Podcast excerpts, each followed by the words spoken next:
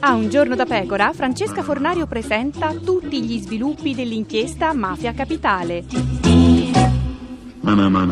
Nuova ondata di arresti, circa un centinaio. Scagionato Alemanno, i suoi elettori erano di meno. Mi so comprato la destra e la sinistra, diceva Carminati, vantandosi di essere l'unico. A distinguerle. Il sindaco Marino rifiuta la scorta. Si sente al sicuro, ora che mezzo PD romano è stato arrestato.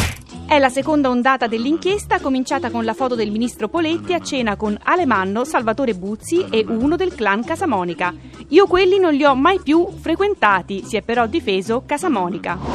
Arrestati diversi esponenti della destra come il capogruppo PDL ai tempi di Alemanno Luca Gramazio. Alemanno si difende, non sapevo che fossero criminali, credeva che fossero fascisti.